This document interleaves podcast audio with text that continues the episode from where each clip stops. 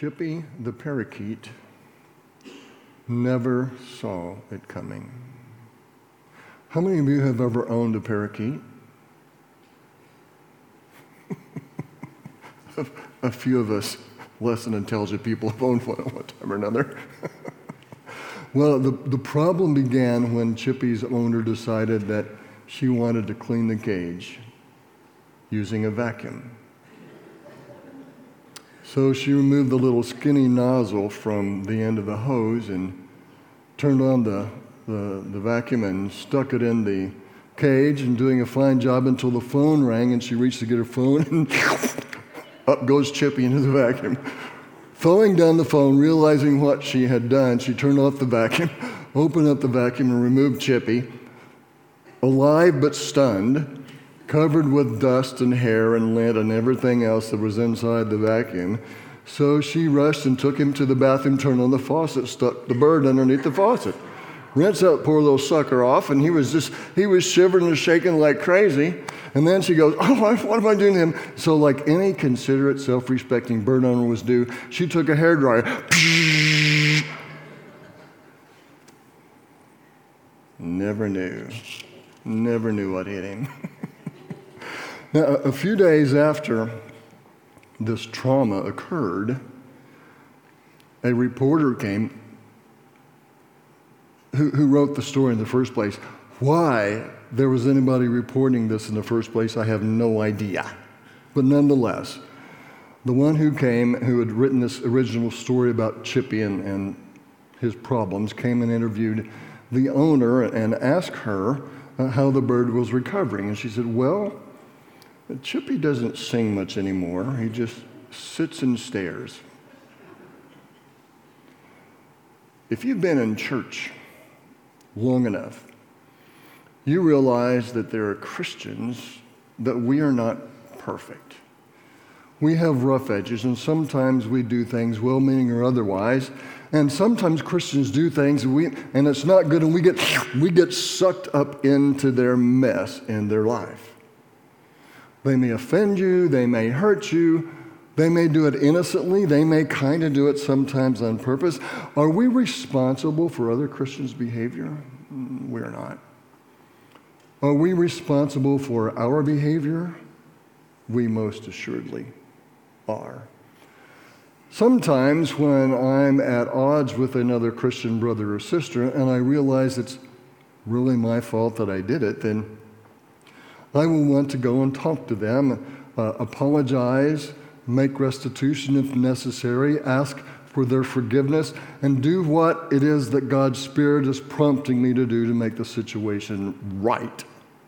If it's my fault, I want to do that. But sometimes, what if it's not our fault? And we got sucked into some kind of deal and it's somebody else's fault and they, they engaged us in this. So, what do we do? So, do we want to go ahead and sometimes we think that we're justified in making them feel bad, or we're justified in declaring that it's their fault, or that we're justified in wanting to set the record straight, and we may think that something needs to be done about the wrong done to me. Something needs to be done about the wrong done to me. Or does it? Does something really need to be done? about the wrong done to me? What does the Bible say about this kind of thinking? How should you and I behave when we are at odds with a Christian brother or sister? Where does God's great grace play into this relationship? This morning, I don't want us to focus on somebody else's behavior, and I want us to be honest and focus on our own behavior. And so I have a prayer suggestion for you. And if you would go ahead and bow your head and close your eyes, I'll make the suggestion. And if you're inclined, then you can pray this prayer. The suggested prayer is this God, show me what you want me to see about my behavior with my Christian brothers and sisters. God, Show me what you want me to see about my behavior with my Christian brothers and sisters.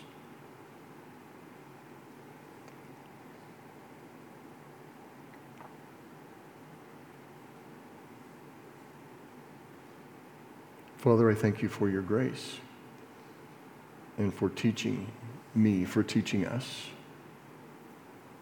May we be willing, willing to extend your great grace through ourselves to our Christian brothers and sisters. I pray in Jesus' name. Amen. Some of you enjoy handouts, some of you do not. In the bulletin, there is a green handout. So if you like to fill in blanks, then this is for you.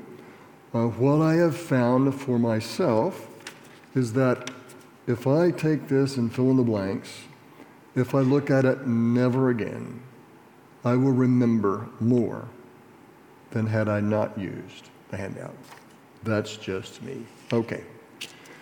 How can I show God's great grace to Christian brothers and sisters? Number one, admit that I am not perfect. Perfect is the blank. Admit that I am not perfect. Romans chapter 3, verses 10 and 23.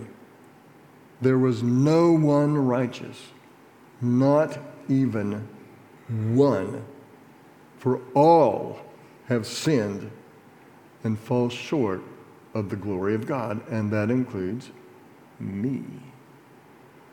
Ecclesiastes 7, verses 21 and 22. Do not pay attention to every word people say, or you may hear your servant cursing you. For you know in your heart that many times you yourself have cursed others. Surely you jest. Surely you've never said anything bad about somebody else, have you? I never have, ever. Do you ever say something derogatory about someone and you told someone else? And of course, they're not going to tell because you've sworn them to secrecy, but then the person you talked about comes up and said, You know, I heard you say this about me. Or you're emailing friend at church A about friend at church B about how they were a jerk and misbehaved toward you. And you get this all typed out and you click and you send it and you realize as soon as you sent it, what you intended to send to friend A, you sent to church friend B, who is the person you were talking about. Ever do that? or have you ever said something bad about someone and then they come up behind you. Oops, oh my, hmm. How does it get out? How does it get out that people know when we say something bad about them? Ecclesiastes 10, verse 20.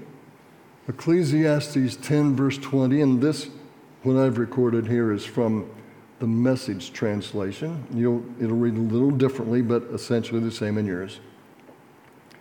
Don't badmouth your leaders, not even under your breath.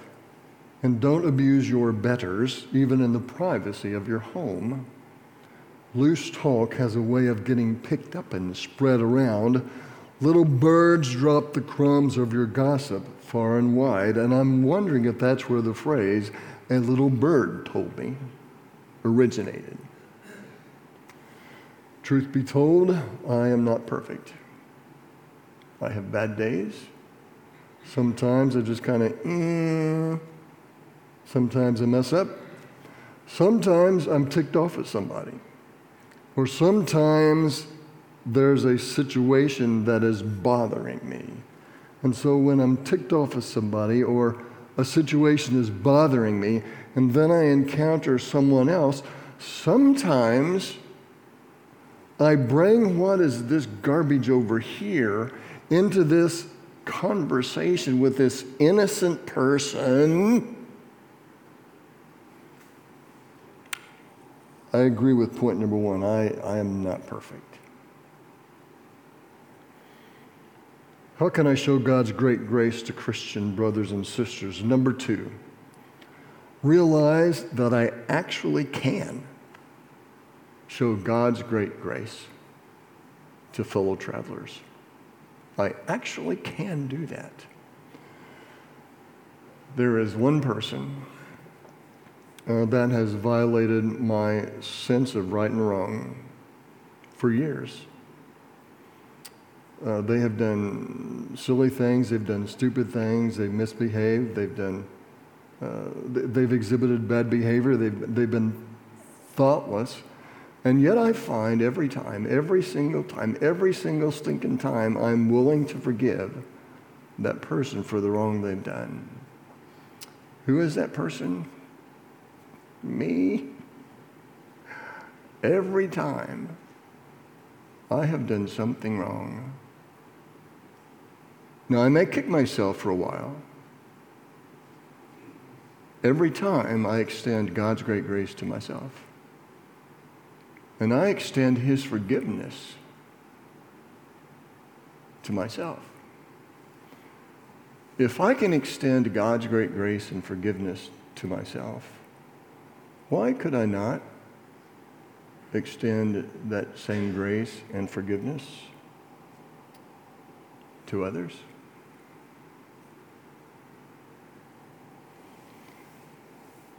How can I show God's great grace to Christian brothers and sisters? Number three, restoring the relationship is always the goal. Restoring the relationship is always the goal. Matthew 18, verse 15, this is from the NIV. If your brother or sister sins, go and point out their fault, just between the two of you. If they listen to you, you have won them over. Galatians 6 1. Brothers and sisters, if someone is caught in a sin, you who live by the Spirit should restore that person gently. Let me share with you three tips for restoring the relationship is always the goal. In restoring the relationship, tip A is this be private. If someone else is not part of the problem, if someone else is not part of the solution, it ain't their business. And you and I don't need to be gossiping to somebody else who's not part of the problem or the solution about whatever is going on. We don't need to be doing that. It's clear in God's Word that we don't do that. Keep your mouth closed and don't gossip. Remember, restoring the relationship is always the goal. So be private. In restoring a relationship, tip number B is be gentle. Be gentle. Proverbs 15:1 says this: A gentle answer turns away wrath, but a harsh word stirs up anger. So, since restoration is my goal between myself and a Christian brother or sister, if my goal is restoration, then I'm not looking for punishment. I'm not looking for revenge. I'm not looking to get even. I'm not looking to make the other person feel as bad as they made me feel as much as I may want to do those things, is this type of godly behavior easy? It is not. Is this godly behavior what our Father expects from us? It assuredly is. Romans 12 19, the Apostle Paul says this Do not take revenge, my dear friends, but leave room for God's wrath, his anger. For it is written, It is mine to avenge, I will repay, repay says the Lord. It's just, just flat out God's job. Not mine, it's His job. You and I, our job is to be gentle, not wishy washy, not a pushover. Not saying that at all. But our job, clearly from God's Word, is to be gentle. In restoring a relationship, letter C. Seek more to understand than to be understood. Seek more to understand than to be understood. Proverbs 18, verse 17 says this The person who tells one side of a story seems right until someone else comes and asks questions. Through the years, I have talked with various couples in my office, and the first person says something and they tell their side of the story. And so in my mind, I'm processing this and coming up with thoughts about, well, what's going on and who did this and who did that and who's right and who's wrong. And so then the other person, then they tell their side of the story. And what I find is what person A said is not, it doesn't jive with what person B says. And so I've learned to not jump to conclusions. Now, what does that have to do, seeking more to understand than to be understood, and not jumping to conclusions? What does that have to do in a relationship when I'm with a Christian brother or sister and we're at odds with each other? How about this? Rather than trying to persuade the other person how you are right, why not just be quiet and listen? Listen quietly to what they have to say. Have you ever walked away from a conversation and you thought to yourself, they didn't hear a word I said? Don't you be that person. Don't be that person. How? Well, listen and seek more to understand than to be understood. And when you and I seek more to understand than to be understood, sometimes, not always, but sometimes there's a bonus that the other person will throw in. And when we have listened and we have done our best to understand, then that other, other person may then decide they want to be willing to listen.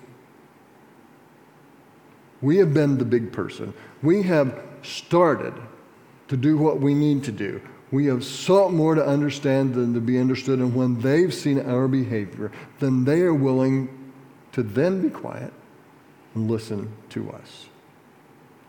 Even if they don't listen, or even if they don't give us the opportunity to share our side, then you and I know what we need to do anyway, whether we feel like it or not.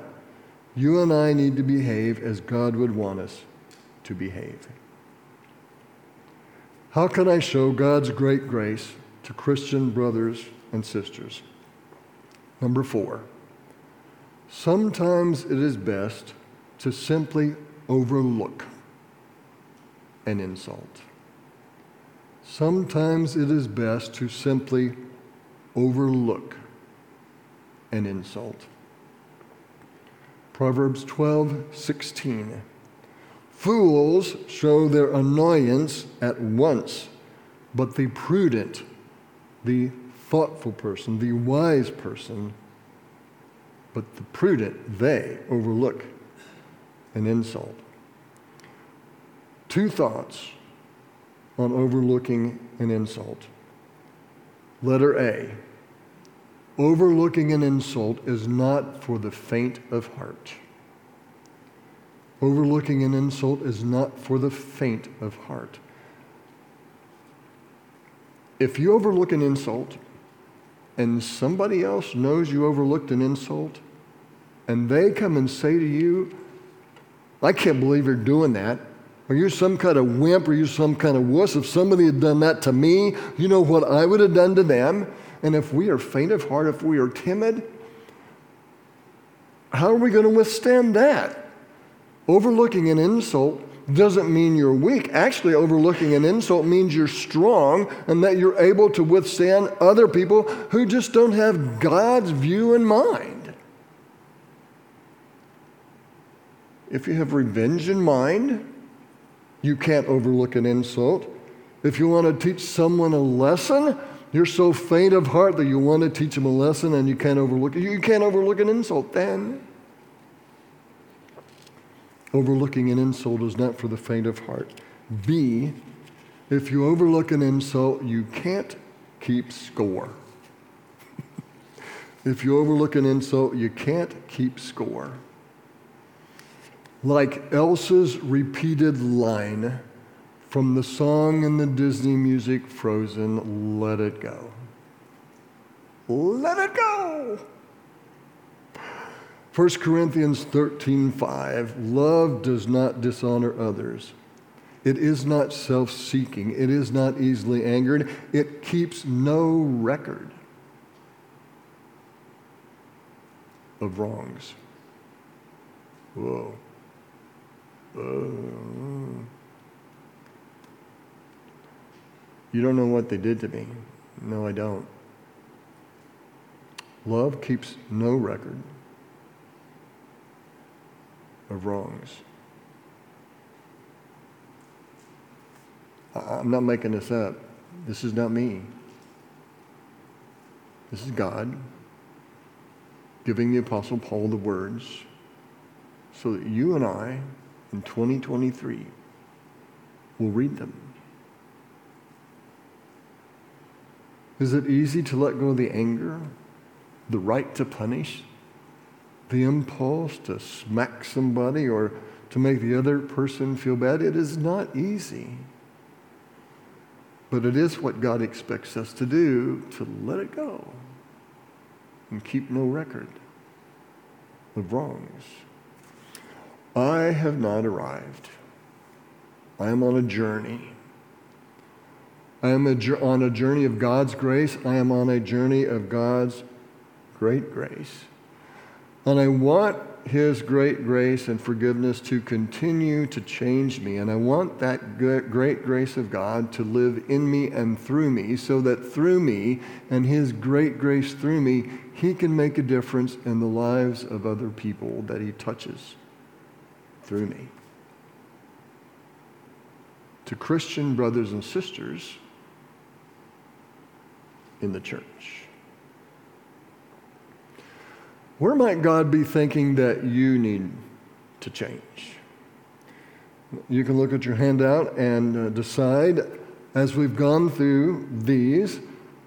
God's Spirit has spoken to some of you and tapped you on the shoulder and goes, I want you to pay attention here. And so you know as a reminder, do I need to admit I'm not perfect? Sorry, Rick, I didn't mean to look at you when I said that. It just, it just happened, okay? Do I need to know that I actually can forgive other people?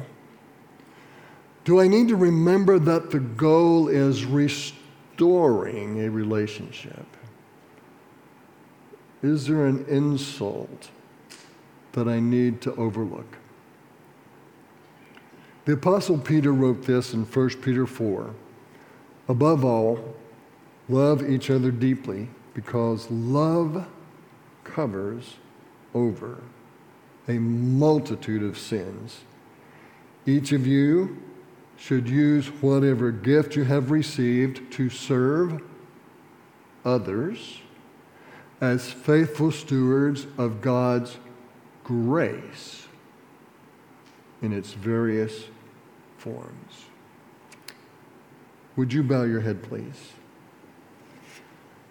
Where God's Spirit, not me,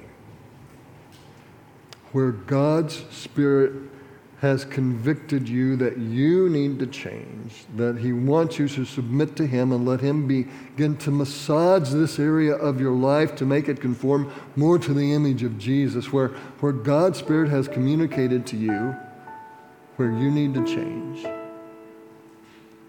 If you are willing, then tell God you've got the message. and you give Him permission to reshape your heart, to alter your behavior.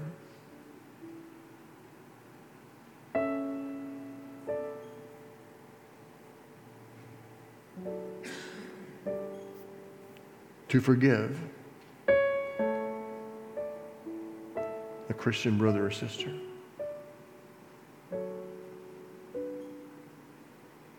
to not think too highly of yourself, and to forgive an insult.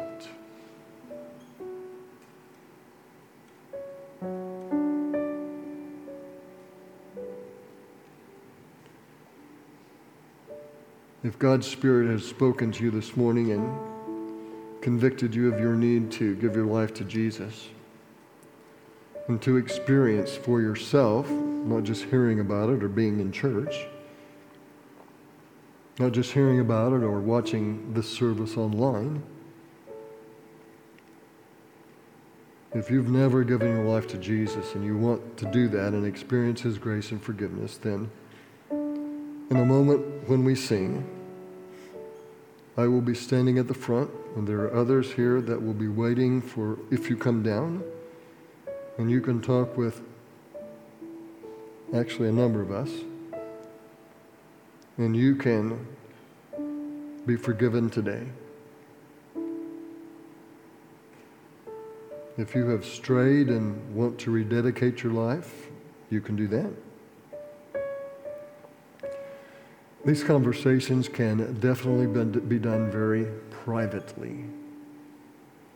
If you have questions, we can answer them. If you want someone to pray with you, that can happen. If you're at home watching online, then get in touch with us through the information that you see on the screen. Our Father in heaven, we love your grace to us. But Father, sometimes we don't like extending your great grace to Christian brothers and sisters because they've been stupid, they behaved badly, they've done something wrong, they got us sucked into their life in a bad way. And yet we know from your word how you expect us to behave in extending your grace to our Christian family. Father, may we just not experience and feel something. May we act on what your Spirit has prompted in our heart. And may we respond to you and your leading. I pray in Jesus' name.